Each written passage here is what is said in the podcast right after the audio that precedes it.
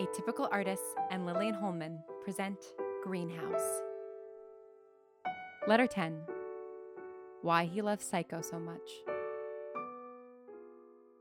Dear Rose, sorry about the shaky handwriting.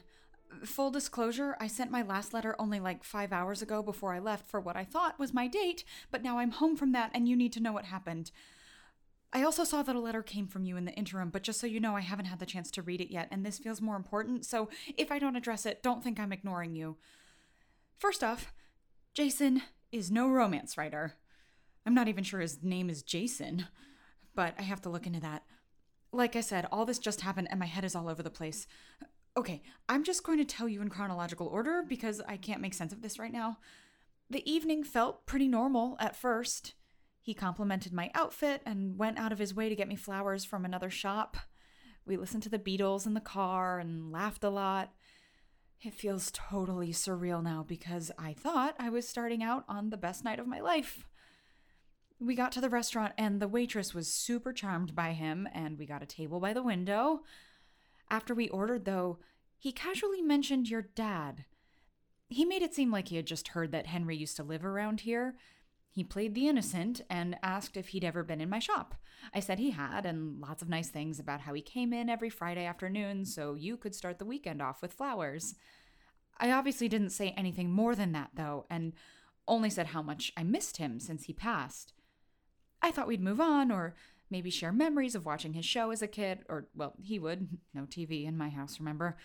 But instead, he started asking if Henry had ever mentioned anything more about you. I said he hadn't, only how much he loved you and how proud he was of your writing. I tried to play innocent again and say I couldn't follow a lot of what he said since so much of what you do is online. That seemed to work, but then he asked if he mentioned anything about Groveland. I said no and tried to change the topic to some of the movies I had been watching, but then he kept coming back to this Groveland thing. That's when I started to get a bit of a weird vibe, and he started talking about all these awful rumors about how your dad broke some contract and nearly bankrupted the studio. I told him that didn't sound like Henry, but then he started in about the laziness and unprofessionalism of some people. And while I admit to being pretty naive about most things, I was in college long enough to know about dog whistles. I tried again to defend your dad, but he was totally monologuing and I didn't know what to do. At that point, though, my stomach started to hurt, so I excused myself to go to the restroom.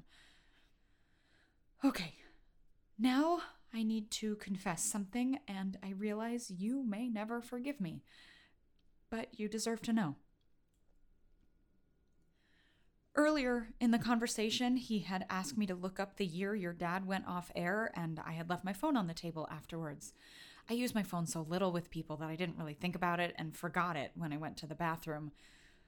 The problem is that because I don't really spend much time with other people, I don't have a passcode on my phone.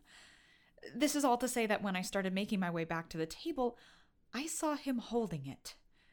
I realized there could have been so many reasons for this. He could have been checking the time or maybe looking for something in his teeth. I also don't know how long he was looking at it. All I know is that he was holding it, and I only realized after the fact that all the photos of our letters are on there and the emails to your lawyers are too. He wouldn't have been able to see the contents of the letters, but he might have seen they exist. I, of course, immediately freaked out and rushed back to the table, but he had put the phone down by then. I made up some weak excuse about my stomach and rushed out of there before he could say anything more. I tried to get the waiter to call me a taxi, but he said it would be faster if I use a rideshare thing, so he helped me figure it out and download it. And I went outside and kind of hid in the bushes, you know, just in case Jason came out, until the car came. That whole process didn't really help me relax. And on top of everything, I really hope I did it right and that I tipped the person enough, but that's a different topic. All you need to know is that I was scared the whole time and my head just kept bouncing between what if this driver is a serial killer to what if I'm sick in their car to what if Jason saw the letters and is going to expose everything. And that was my state of mind when I sat down to write to you. So, safe to say, I need to process. But before I do, I need you to know now how incredibly sorry I am for my own stupidity. I can't believe I went out on a date with this person, and I am so, so sorry about my phone. I can't stop replaying it in my head, and I've never wanted to go back in time and fix something more. I know sorry is probably not enough, and I'm really hoping that my brain is blowing all of this out of proportion, but like I said, I thought you deserved to know if even it turns out to be nothing. I hope you're doing better, and know that I'm your friend no matter what, and even if you don't want to be my friend anymore. Regretfully, Abby. P.S. I understand why he loves Psycho so much now.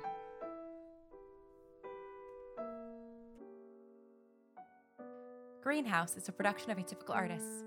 It was written, directed, and edited by Lillian Holman. The voice of Abigail Adams is Helen Highfield. The show art was designed by Emily Chen. Greenhouse is produced by Lauren Shippen, Brigham Snow, and Lillian Holman.